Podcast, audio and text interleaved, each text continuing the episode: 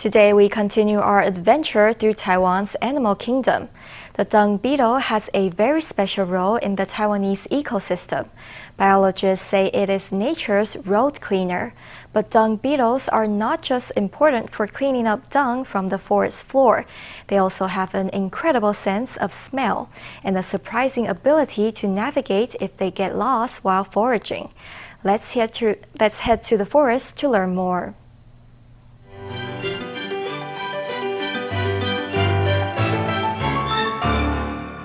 A dung beetle labors away, pushing a small ball of dung home. It uses the lamellate feelers on its head to smell out dung through the air and find its prize for the day. You find dung beetles wherever there are monkeys. When the monkeys go to the toilet in the trees, the dung smashes on the ground and the smell is released. As soon as that smell is in the air, the dung beetles are on their way. The beetles use their arc-shaped legs to roll the dung into a convenient ball so they can push it home. On the journey, they keep sticking sand onto it to make the ball firmer and denser. That preserves moisture so that the baby beetles at home can enjoy a nice fresh meal. The dung beetle uses dung as food, so it is like a road cleaner in the natural world. If we didn't have dung beetles, then we'd see loads of dung everywhere in nature. The role of the dung beetle is to accelerate this cycle. But there's more. Parent beetles must choose a good spot to make a nest for their children before going out to find food. But dung isn't available just anywhere. If they end up traveling a long way to find it, they can use the sun, moon, and stars to navigate back home to the nest. Who would have guessed that these humble insects were so amazingly clever? Immigrants from all over the world come to Taiwan, where they find work, build homes, and contribute to making the island so special. In today's installment of An Immigrant Story, we meet Helen Söderberg, an abstract artist from Sweden. F T V reporter Stephanie Yang sits down with Söderberg to learn about her works. Doing a background and then just adding in some flower. She introduces her artworks on the wall. This is Helen Söderberg, a Swedish artist who has been living in Taiwan since two thousand five. Söderberg began abstract acrylic painting in twenty twenty. She taught herself how to paint through experimenting and watching tutorials. She said her paintings are greatly inspired by Taiwan's architecture and people. For inspiration, I think, with the abstract, it was a lot about Taiwan, being out in the community and seeing. I love the rough, kind of like, um, what do you call it, uh, the facade and the the rustic, the old. And I find beauty in all of that. And so that's kind of like, if you look at my abstract art, that's what I'm doing, more the rough, textured style. Det var bra jobbat. Själva. Blev det mysigt sen då? Mm. Emil, har du gjort någonting själv då? Before moving to Taiwan, Söderberg was a children's T V show host and scriptwriter in Sweden. She later moved to Taiwan in two thousand five with her husband and daughter. She originally planned to only spend a year in Taiwan, but quickly fell in love with the country and has been living here for seventeen years. Taiwan, I mean, I love the people. It's so friendly, and then it's safe, and then the weather is nice, and food is, of course, really good, and... Uh, Yeah, I mean, it's Taiwan. What's not to like about Taiwan? In her first few years of living in Taiwan, she sold craft supplies online. She later began making scrapbooks, handcrafted jewelry, and also taught creative workshops. In November twenty twenty-one, she created an art program called Lutetia Art Attack at a coffee shop in Taipei, which provides an exhibition space for artists to exhibit their creative works. Yeah, Art Attack started with Um, me coming to Cedric, who owns this coffee shop, is asking if we could, me and a friend, could display art here for a month. And he was just like, yes, of course. And then when that was done, Cedric was saying that he really loved having art up, because he's had it before, but not on a regular basis. So then I said, okay, I can help you find people, because I know a lot of people who are, I mean, are creative in many different mediums. So he was just like, yeah, okay, okay, sure, that would be great. And then he's just like, would you mind running it? And it's like, okay, so then since then I'm I'm in doing the all the advertising to find the artist and the curator to look at the art. So far, Art Attack has showcased works by twenty-six artists through monthly exhibitions. It is free for artists to exhibit and sell their works, while artists are asked to donate ten percent of their sales to a local charity of their choice. I just love doing this and then seeing, especially coming in on a when we are doing the display, hanging, and then, because we do that during the day when people are here, seeing the kids come in and people just being of awe of stuff that we put up on the walls, it is pretty cool to, to be here and see their reaction, because otherwise they might not even be exposed to this kind of art. And then, so I'm hoping that this will continue, and I plan to be here and hope to be here in Taiwan forever. Soderbergh hopes to continue to provide a platform for artists and share the beauty of Taiwan to more people. F T V reporters Stephanie Yang and Shi Bohan in Taipei. Fewer people are choosing to retire in Taiwan amid the reshoring of Taiwanese businesses and aging society. According to the latest government data, only ninety-nine thousand people retired in twenty twenty-one. That's the first time in six years that the figure dropped below the one hundred thousand person mark. Meanwhile, the average age of all employees in Taiwan hit forty point four years, a rise of one point four years from a decade before. Experts say one of the factors that could be affecting the change is the Executive Yuan's introduction of three major action plans to boost investment in Taiwan. All three plans have been extended to twenty twenty-four and are expected to create an additional forty thousand jobs in Taiwan. That, combined with rising inflation, has made people push back retirement, resulting in current labor figures. Taipei's Grand Hotel is grand above ground, but it also boasts a network of mysterious underground tunnels under its foundation. The public has always known about the secret passageways designed to evacuate world leaders in case of emergency. Since its first partial opening to the public, visitors have flocked to the hotel for guided tours of the subterranean paths that were once off-limits. Now the Grand Hotel is revealing the second exit of its western tunnels. Let's go explore.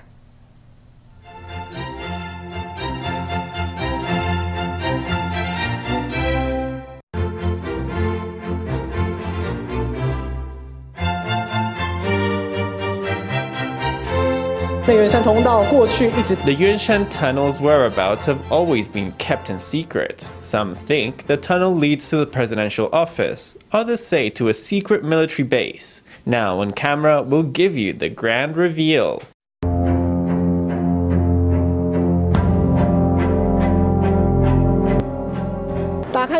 It all leads here to Jiantan Park. The exit of the tunnel is shrouded behind two stone walls five meters tall. If you weren't aware of its existence, then you might have never even noticed the blue entrance gate. The escape tunnel was constructed to evacuate the president and international dignitaries in case of an emergency. Before the final reveal, the rumors abounded. No one except a select few knew where the exit was, but now it's no longer a mystery. In the last two years, though we still had some losses from the pandemic, our turnover still came out third of all hotels in Taipei.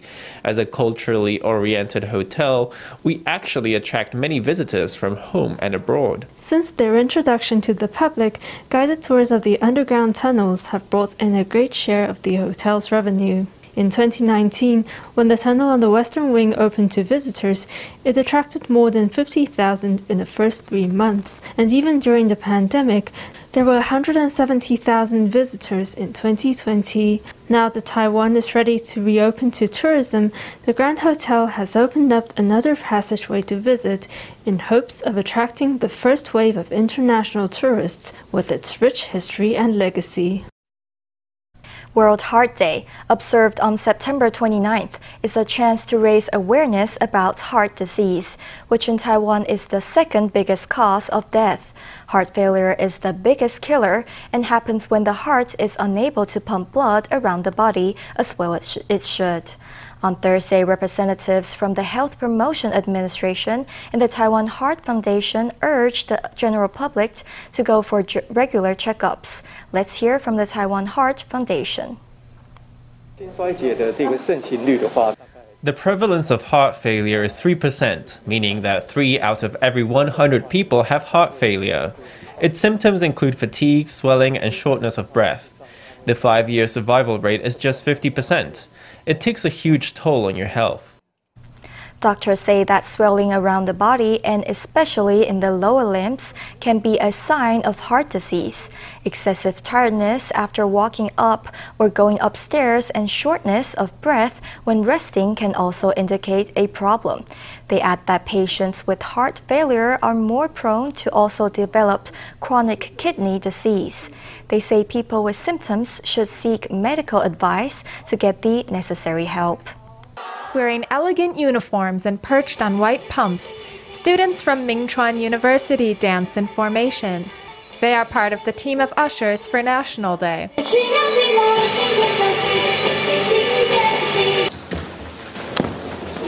Their talents don't end at dance.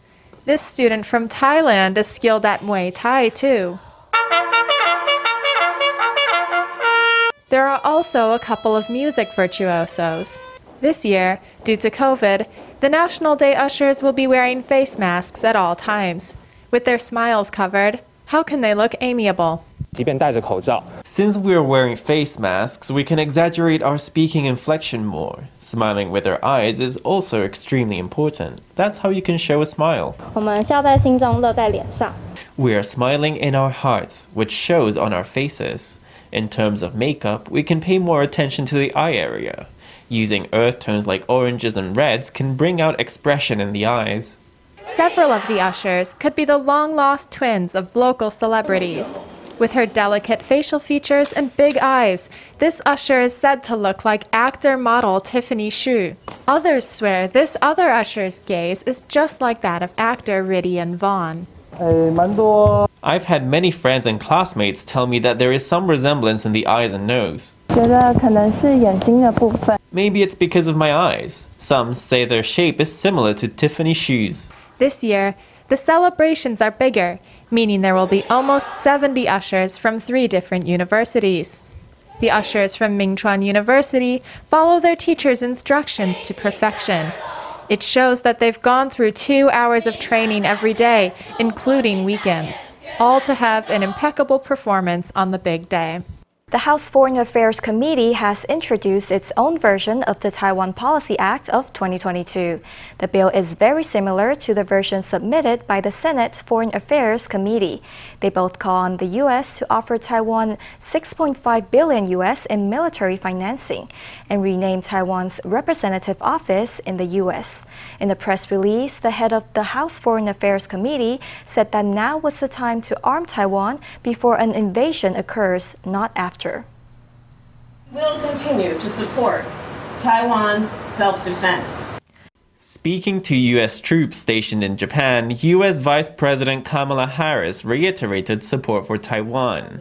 Over in the U S, the head of the House Foreign Affairs Committee, Michael McCaul, has introduced its version of the Taiwan Policy Act of twenty twenty-two. The bill is very similar to the version passed by the Senate Foreign Affairs Committee. They both call for six point five billion U S dollars in foreign military financing for Taiwan over five years. However, the House version includes two clauses that were deleted from the Senate version, those being to rename Taiwan's representative offices in the U S and to elevate the rank of the U S representative to Taiwan with confirmation from the Senate. After the Russian invasion of Ukraine, the U S. Congress has stated that it is better to provide the necessary assistance before something happens than after. I think that bills related to Taiwan's security and to strengthening Taiwan's self-defense should be able to pass quickly.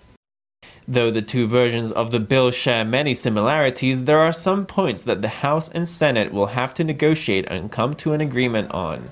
The bill must be sent to the White House and approved by U S. President Joe Biden before January third, twenty twenty-three, so that it can become law.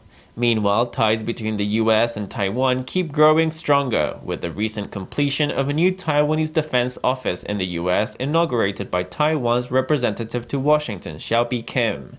The mission's logo features elements of both national flags of Taiwan and the U S. The The R O C Defense Mission to the U S A is essentially the first point of communication for military exchanges between Taiwan and the U S. That includes training programs for important Taiwanese officials in the U S. From the new Defense Mission building to the Taiwan Policy Act, Taiwan and the U S are working hard to nurture the relationship. Taiwan on Thursday further eased border controls for international travel.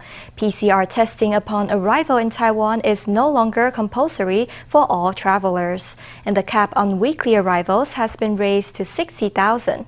Government officials say the next step of the reopening will come on October thirteenth, with the removal of travel quarantines. On that day, the ban on international tour group travel will also be lifted, and visa-exempt entry privileges will resume for all eligible travelers. Travelers return to Taiwan with their luggage in tow. Saliva tests upon arrival at the airport are no longer required under the latest easing of border controls. Instead, travelers are issued with four free rapid tests to take home. Large groups of passengers line up in the baggage claim area to receive their test kits. Remember to take a rapid test on days one, three, five, and seven after you return home. COVID prevention staff explain in detail how to use the rapid test kits. International arrivals still have to do three days of quarantine, but travelers say that not having to do P C R on arrival is a change for the better. It only took about half an hour. It was fast, better than I imagined. And they have professionals to help you understand the information and fill out the forms. It's excellent. In this first phase of border control easing, saliva P C R testing on arrival is no longer required for all passengers. The cap on inbound travelers has been raised to sixty thousand per week. There are still three days of mandatory quarantine, but travelers are now allowed to stay one person per room instead of one person per residence. Border controls will be further relaxed beginning October thirteenth, with the removal of travel quarantines, a rise of the weekly cap on inbound travelers to one hundred fifty thousand, and the lifting of a ban on international tour group travel. Travelers will still be issued four rapid tests upon arrival. The accuracy of rapid tests is generally pretty high, so I think they can actually replace P C R tests. Now that Taiwan's borders are opening up, the C C C also confirmed that the twenty-four thousand quarantine hotels across the country will be phased out and return to normal business as soon as October fifteenth. Health officials say that home isolation will remain for COVID patients moving forward. That means that people who test positive should consult a doctor online and isolate at home for seven days.